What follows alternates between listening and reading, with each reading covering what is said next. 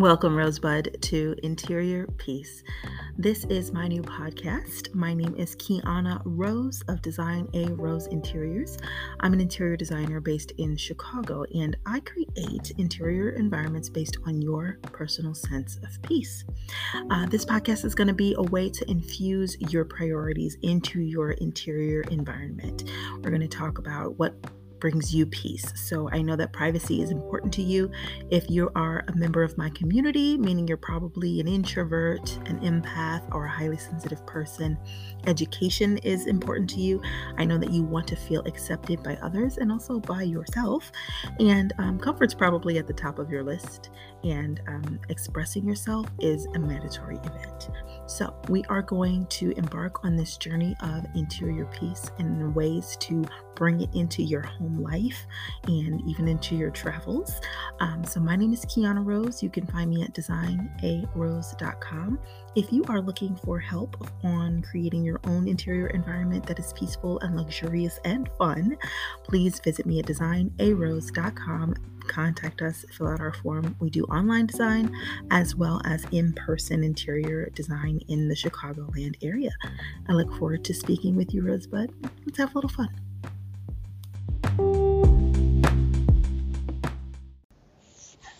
Hey, it's Quiana Rose. I am back on the porch. um, so if you hear little cute chimes or my happy little barking girl, um, I'll try to keep her as calm as possible. Um, I am an interior designer for introverts, empaths, and highly sensitive people. I call them the internal. This includes a really broad scope of um, any sort of neurodivergent individual or someone who's just tired and needs some space and some peace to be tired in. and you know, kind of wants a home and a life that nurtures who they are. It's rejuvenating.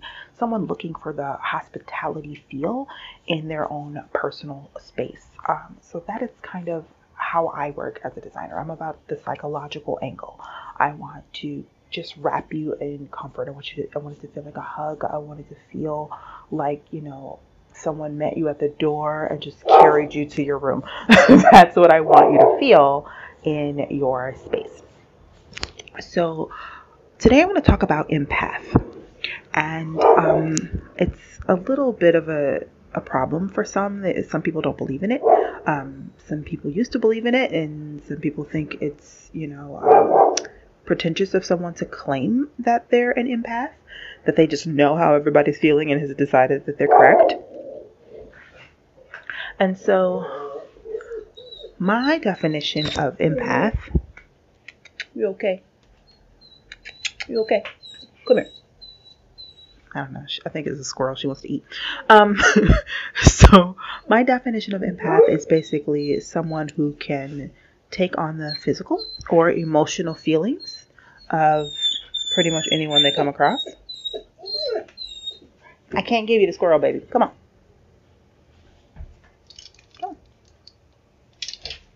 Sorry, guys. um, who can take on the physical or emotional feelings of pretty much anyone they come across, but more often than not, people who are close to them in their life. And they can feel their pain, um, both mentally and physically sometimes.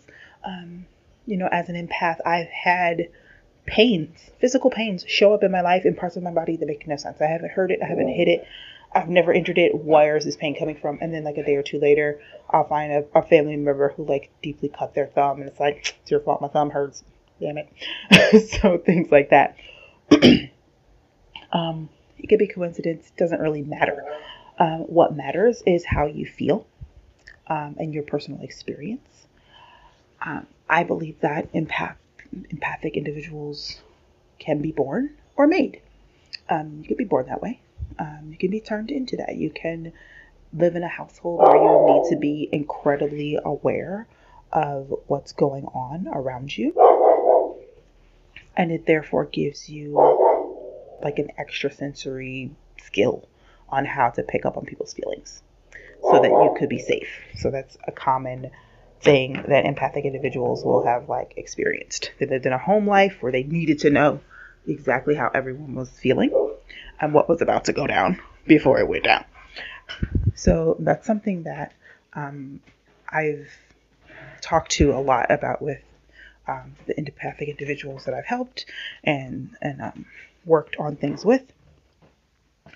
So when you're in a space where you need to know exactly what's about to happen, you are really good at picking up on energy and facial cues, um, what's going on in the room, smells, everything, everything. So this is a, a skill that kind of sticks with you for the rest of your life, whether you need it or not. And you mentally are probably always in this like trauma response state. Um, it's not good to be in a trauma response state all the time. So it's actually the goal of anyone who is empathic to learn how to control absorbing other people's energies. So, whether you do that with meditation, with crystals, with a, a mantra, like however you do it, um, that needs to be incorporated into your home life, your current home life, um, away from the trauma. So that you can be uh, a healthy individual, so that you can move on and, you know, enjoy your day. So, when it comes to creating a space for an empathic person, one of the things I will do is um, kind of connect them to nature. That's almost like my top requirement you have to be connected to nature in some kind of way because those natural elements tend to soothe us mentally before anything else really would. It's been shown that outdoor areas like waterfalls, the wooded areas, um, oceans, lakes, those things have like positive ions. I think that's the right church. And those ions kind of cleanse the air. And they give us a sense of being able to breathe, a sense of spaciousness, of openness, um, being able to see as far as possible, being able to spin around and open. Um, so it's like physiologically, biologically, this feeling of open and free and light, um, just removing bindings, removing a little bit of fear and a little bit of pain, being able to breathe, literally. Um, that feeling, that innate feeling, is like almost instinctual for us, and it's also a learned response. So that when we see oceans and trees and, and lakes and things, um, we might have this initial triggered response of just like peace, calm, of, of relation of happy, of being able to breathe, taking in air, breathing well gives us oxygen. Having good oxygen supply makes your brain happy in lots and lots of ways. So, earth, natural elements, the colors themselves, and actual elements like plant life, like water, things like that, um, are for me essential to place into the home of an empathic individual.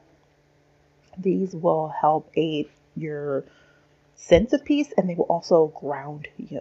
Um, if you are an empath and you do have the skill of knowing, you know, energetically what's going on around you, or you are in that trauma state of trying to figure out what's going on around you, um, being grounded is important. You you might need a grounding word, you know, something that snaps you out of the the chest level extrapolation that you're giving to the room or to the person in front of you or whatever um, you might need to know that you know my feet are planted on the floor um, being connected to the earth brings you out of the future and brings you out of the past and puts you back into the present. We want you to be here. We want you to be present. We want you to be within your own body and not trying to pay attention to someone else's body we wanted you to think about your own feelings and your own thoughts instead of trying to figure out someone else's feelings and their thoughts. Um, you know, stop trying to interpret what people are saying or feeling and be able to be present and actually listen to what's happening within yourself and what they're actually genuinely saying. Um, so, being able to ground an empathic ind- individual is very important. Um, and I also need to make sure they have a location in their home that they can escape to you need to be able to remove yourself from situations that you are not able to mentally control um, your sort of radar. I, don't know if I, don't, I wonder if that's radar or Doppler, like whatever. The little signal that you send out, sometimes you don't need to be sending that out and you need to stop it, but then you can't stop it because you're so used to doing it. So you need to just like remove yourself from the situation so you can, you know, collect yourself and be back within yourself and stop um, thinking about everybody else. So that's kind of how I approach interior design for an empathic individual. So I need them to have a location that they can go to. I need them to have those grounding elements that are present within the room. Um, so here's a thing that happens with a lot of empaths. Uh, they really do have a sort of energy. Like let's let's just admit it. Human beings are energy. Everything is energy. Light, sound, um, all of those things are actual like waves like invisible ions and cells and stuff. So I try to make sure that empathic individuals have a way to like get rid of the energies that are around them um, so that they're not so supercharged. They often you'll have that person who like you know touches the rug and causes the static electrical shock. Um, that is actually a common um, empath problem, or you know, it's a tiny problem, but it's a problem. Um, the empath in your life will have clocks and watches and phones and electronics that sort of like break around them. Um, the computer's always having a problem. It's, it's that person where you're like, oh, your phone don't ever work. so it's because they have this energy that actually messes with electronics and things like that that's highly charged, that charge that's in their body messes with the electronics, it causes the static shock things. Um, so the way around that is to give them lots of natural elements. So make sure the, the rug is made of wool. Make sure they have, you know, real cotton, real bamboo fabrics, things like that. That uh, just try to remove a lot of the synthetic things in their world.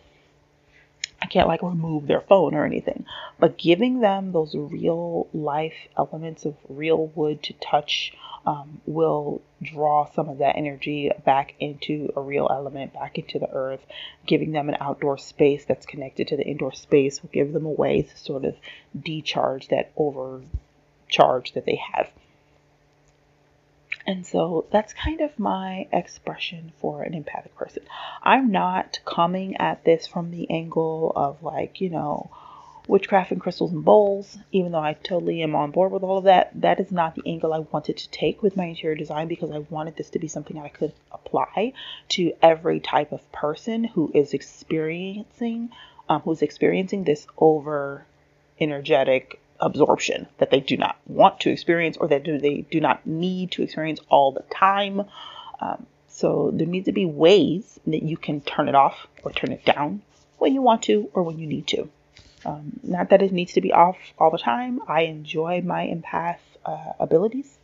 I believe we are the deer who pokes their head up when the you know, um, predator is nearing while all the other deer are still drinking water, we're that extra um, alert um, part of the pack that is paying attention, that is ready, um, that can help everyone else. So we need that extra sensory uh, perception of the, the shift in the room.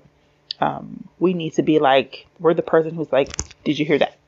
And everyone else is like, no, it's just the wind. And so we need to be that person who's like, that was not the wind. I know the wind. That wasn't the wind.